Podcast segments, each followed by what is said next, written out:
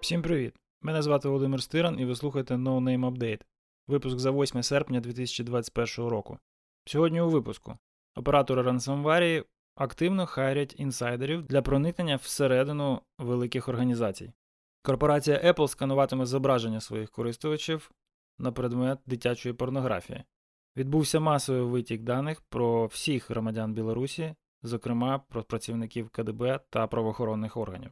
А також аналітика, рекомендації, анонси майбутніх подій та релізів програмного забезпечення і ще багато-багато іншого. Докладно про головне. Оператори рансомварі LockBit оголосили винагороду для інсайдерів, які допоможуть запустити вірус у мережі своїх роботодавців. Чому це цікаво і як з цим бути? Дуже цікава та контрінтуїтивна тенденція відбувається у світі ransomware. Кіберзлочинні банди все частіше скуповують початковий доступ до мережі жертви у легітимних інсайдерів.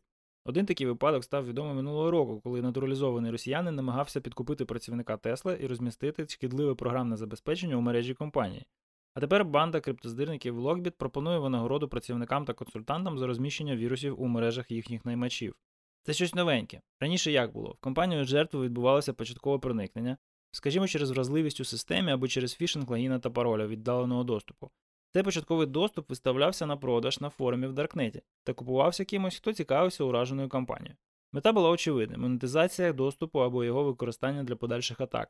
Зокрема, ходили чутки, що первинний доступ до сервера оновлення Мідок отримали не росіяни, а хтось з їхніх союзників. Але атаки – то справа темна. Давайте краще про монетизацію. Як це працює? Перетворити доступ на гроші можна у кілька способів. Можна, наприклад, просто викрасти їх, захопивши контроль над фінансовими системами та здійснивши перекази на зовнішні рахунки. Це досить ризиковано та не дуже продуктивно, адже в мережі жертви залишається багато слідів, а кіберполіція може зупинити перекази на транзитних рахунках та повернути їх власнику. Існує ціла неформальна співдружність Сайсу та кіберкопів, яка досить ефективно відпрацьовує цю схему навіть на вихідних. Як то кажуть, це вони вам конкуренти, а нам вони колеги.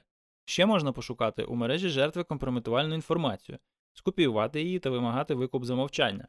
Ну і нарешті можна спробувати зробити все це, а потім ще й зашифрувати якомога більше систем в організації та вимагати гроші в криптовалюті за надання ключа розблокування. Кіберкримінальний андерграунд – це не купа підлітків в підвалі і навіть не низка кіберкартелів. Це складна та розгалужена постіндустріальна економіка. Глобалізований ринок, на якому є чіткий розподіл обов'язків та вузька спеціалізація. Злам мережі, викрадення грошей, блокування даних та систем майже ніколи не виконує якась одна банда. Це дуже ускладнює роботу правоохоронцям та перетворює первинний доступ на актив, яким просто торгують. Покупці первинного доступу здійснюють операції з його монетизації, в тому числі з допомогою рансомварі. Криптоздирники, такі як Reval, DarkSide або LockBit, це по суті вендори, виробники та постачальники Software as a Service чи радше Ransomware as a Service. Вони ніби над ситуацією і не здійснюють операцію напряму. Тому залучення інсайдерів до співпраці – це цілком логічний хід, як вони раніше до такого не додумалися. Як це змінює задачі захисту? Захиститися від добре підготовленого та спеціалізованого нападника – нелегка задача, але донедавна вона була структурно простою. Головний офіцер з інформаційної безпеки, так званий SISO або СІСО, мусив ідентифікувати можливі шляхи проникнення в корпоративну мережу компанії та захиститися від усіх виявлених векторів атак. Це звучить як багато роботи, так воно і є. Проте принципово завдання досить просте – збір та обробка інформації. Пошукали загрози, пошукали вразливості, попрацювали над зниженням ризику, зайшли на наступне коло. Але тепер картинка змінюється. У гру вступає інсайдер, зловмисник, в якого вже є легітимний доступ до інфраструктури і який не проти впустити троянця в корпоративну мережу та отримати винагороду від кіберзлочинців. В будь-якій компанії, може за кількома виключеннями, завжди знайдеться працівник, який чимось незадоволений. І якщо в нормальних умовах це незадоволення може виражатися у токсичній поведінці або скаргах на колег, то включення до рівняння кількох мільйонів доларів все докорінно змінює. Злочинцям все одно, як їхній шкідливий програмний код потрапить в мережу жертви, тому вони зовсім не проти поділитися з інсайдером частиною викупу. Що з цим робити Сайсо? Є купа відповідей, але більшість з них не безплатні. З одного боку, незадоволений або зловмисний інсайдер має мізерні шанси нашкодити та залишитися непомітним в інфраструктурі з якісно налаштованими контролями безпеки. З іншого боку, якщо структурна та концептуальна інфраструктура все ще перебуває в минулому столітті, то втрати для компанії все одно будуть відчутними. Але є спосіб різко знизити ризики кібератак, незалежно від їхнього походження. В цьому році концепції BeyondCorp виповнюється 7 років. Багато нових компаній, в яких є кому думати про безпеку, від самого початку будують свої системи та додатки за принципами Zero Trust. Ще більше організацій роблять це просто тому, що так вигідніше та продуктивніше автоматизувати бізнес-процеси з нуля. Проте, якщо у вас все ще є периметр та велика наземна інфраструктура, а міграція в хмару та реалізація сучасних моделей доступу забороняються вашим локальним регулятором, на жаль, ця сучасність не для вас. А от загроза інсайдерів якраз для вас, і вона зростає щохвилини. Корпорація Apple скануватиме зображення своїх користувачів з метою пошуку дитячої порнографії. Про намір компанії впровадити інструменти пошуку виробників та споживачів аб'юзерського контенту стало відомо минулого тижня. І ця новина вже розділила людство на два табори. З одного боку ті, хто бачить у цьому нововведенні великий потенціал захисту дітей від експлуатації в виробництві нелегального порно. З іншого боку, ті, хто розгледів в діях компанії посягання на приватність користувачів, аж до закидів у намірах сприяти встановленню режимів тоталітарного державного спостереження та решти антиорвелівського галасу. І як ви вже зрозуміли, я скоріше відношуся до першої категорії осіб, тому не буду удавати претензії на об'єктивність. Радше поясню логіку свого ставлення до ситуації. По-перше, технологічне рішення, запропоноване Apple, виглядає оптимально в сенсі балансу безпеки і приватності. Безпека і приватність – це завжди трейд-офф. Звісно, тепер компанії буде важче удавати, що вона не в змозі сприяти розслідуванням правоохоронців.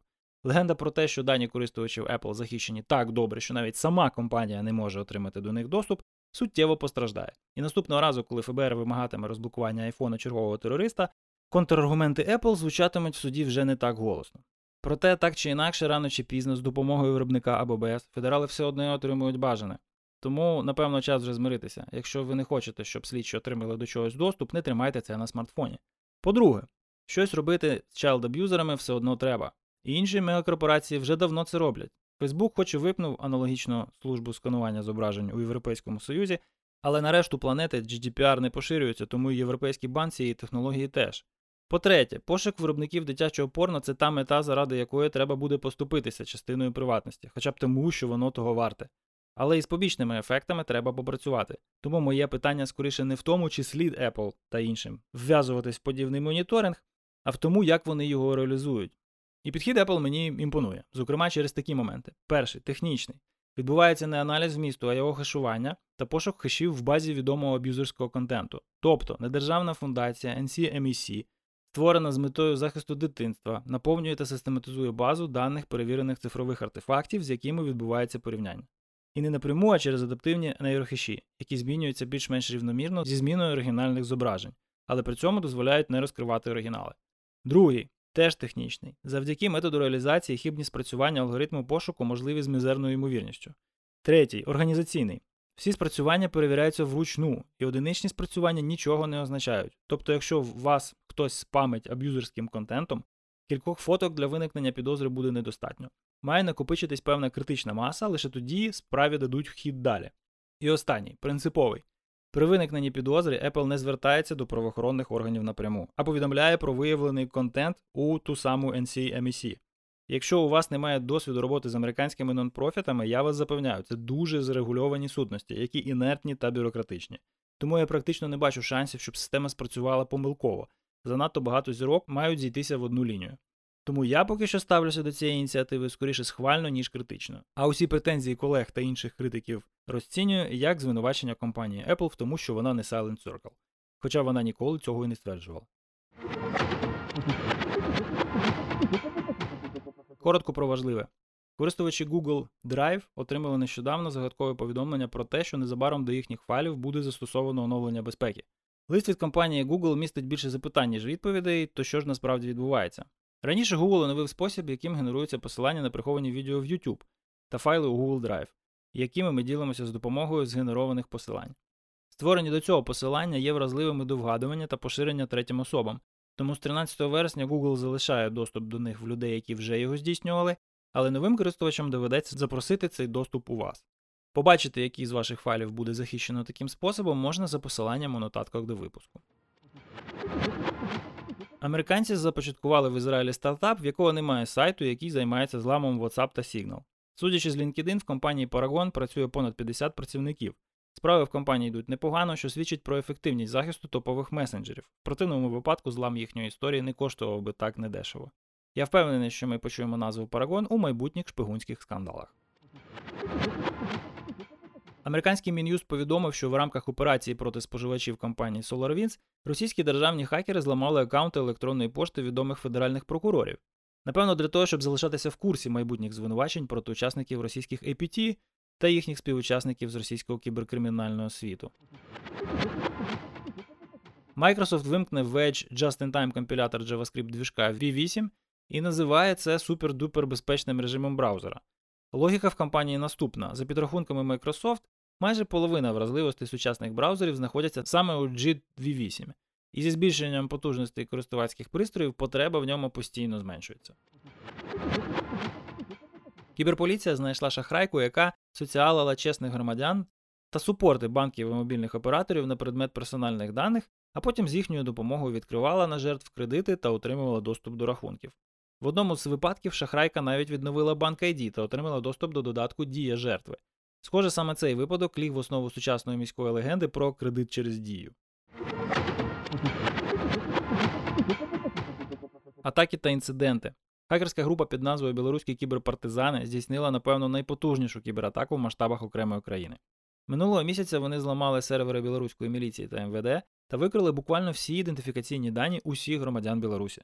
Також вони викрили історію та розшифровки всіх дзвінків на гарячі лінії за останні 10 років, включаючи доноси прихильників Лукашенка на своїх сусідів, які носили національні прапори республіки та брали участь в інших проявах непокори.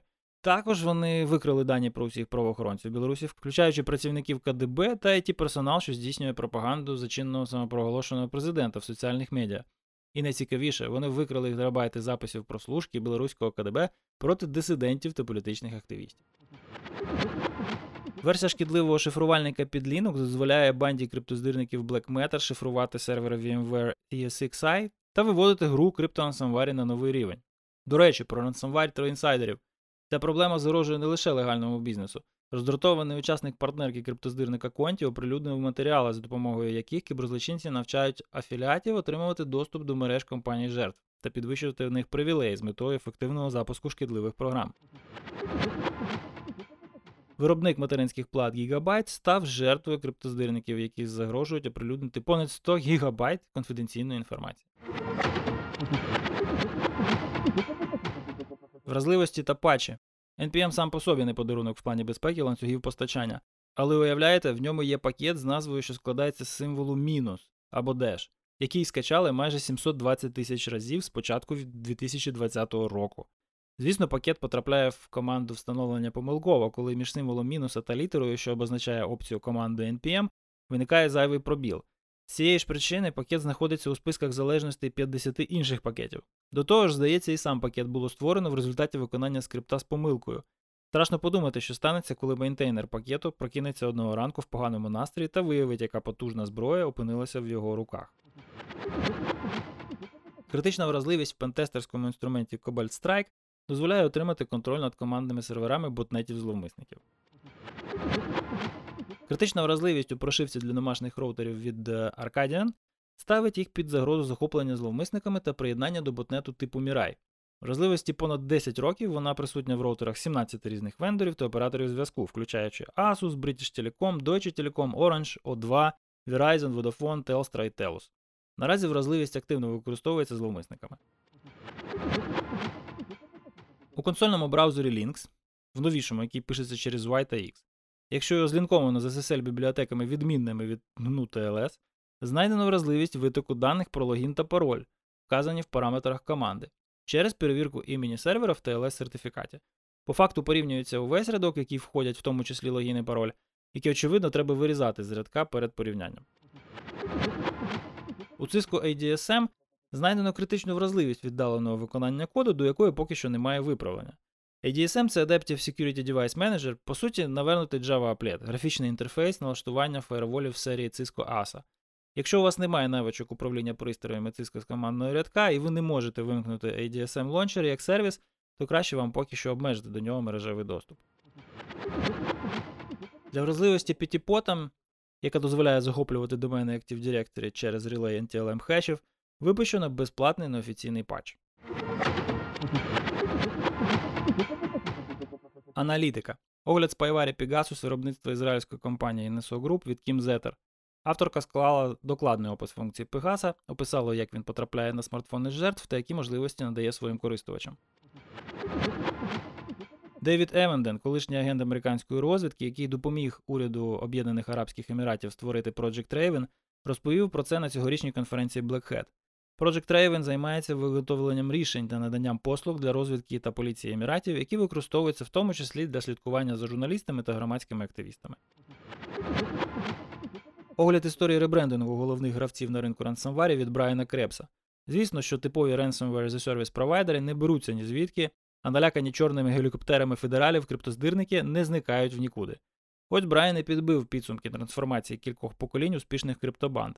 Так, Black Matter, скоріш за все, це фейсліфт DarkSide, Конті – це оновлений рюк, а Payload Bean – це нащадок бабука. Анонси. За давньою традицією на цьогорічній конференції DevCon випущено чергову версію легендарного мережевого сканера Nmap. WireGuard NT – це нативна імплементація WireGuard VPN для Microsoft Windows. Завершено формування програми цьогорічної конференції No Name Con. Наразі ми фіналізуємо програму та опублікуємо її найближчим часом. За ходом підготовки конференції та новинами щодо реєстрації, мерча, бейджа та інших традиційних смаколиків можна слідкувати на нашому вебсайті nonamecon.org, в соцмережах Facebook та Twitter і Телеграмі. Підписуйтесь та не пропускайте важливе. Рекомендації. Найкраща порада тим, хто хоче убезпечитись від шпигунських програм в смартфоні по кроках. Крок перший. Вимкніть смартфон. Крок другий. Увімкніть смартфон. Це може здаватися занадто простим рішенням, але це дуже ефективно.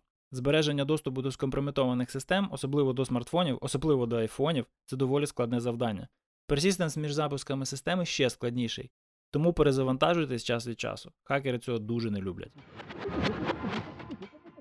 Опубліковані відео цьогорічної конференції DevCon 29. Відоси доступні на YouTube. NSA та CISA поділилися керівництвом з підвищення безпеки Kubernetes. Перелік інструментів безпеки, які засвітилися на конференції Black Hat 2021. Сміхуйочки. Українська телевізійна компанія ТКР звернулася до Google з проханням видалити та заблокувати ресурс на IP-адресі 127.0.0.1, на якому вона знайшла піратський контент. Повна адреса ресурсу 127.0.0.1.6878/ace/manifest.m3u ніби натякає нам, що на локалхості запущений Ace Stream, пір-ту-пір софт, яким користуються пірати для обміну цифровим контентом. Російська пропаганда, спрямована на компрометацію зарубіжних вакцин та просування російського супутника, дає цікаві побічні ефекти. Хвиля дезінформації відбилася від Заходу і повернулася в Росію, тому тепер там фальшиві сертифікати про вакцинацію – це найпопулярніша форма шахрайства, і піднявся попит на протези рук, бо люди купують їх, щоб отримати щеплення без власне щеплення. Дякую, що слухаєте No Name Update. Нагадую, що нотатки до цього випуску з посиланнями на усі джерела можна знайти на нашому вебсайті nonamepodcast.org. Там саме ви можете знайти епізоди інших серій нашого шоу, спеціальні інтерв'ю з успішними спеціалістами з кібербезпеки та регулярні довготривалі епізоди. Нашу роботу підтримують патрони, які роблять наші випуски вільними від рекламних інтеграцій та вселяють у нас віру у те, що все це комусь потрібно. Приєднатися до них ви можете за адресою patreon.com/nonamepodcast. Цей випуск підготували редактор та ведучий Володимир Стиран та аудіоредактор Костянтин Жданов. До наступного разу, залишайтесь в безпеці.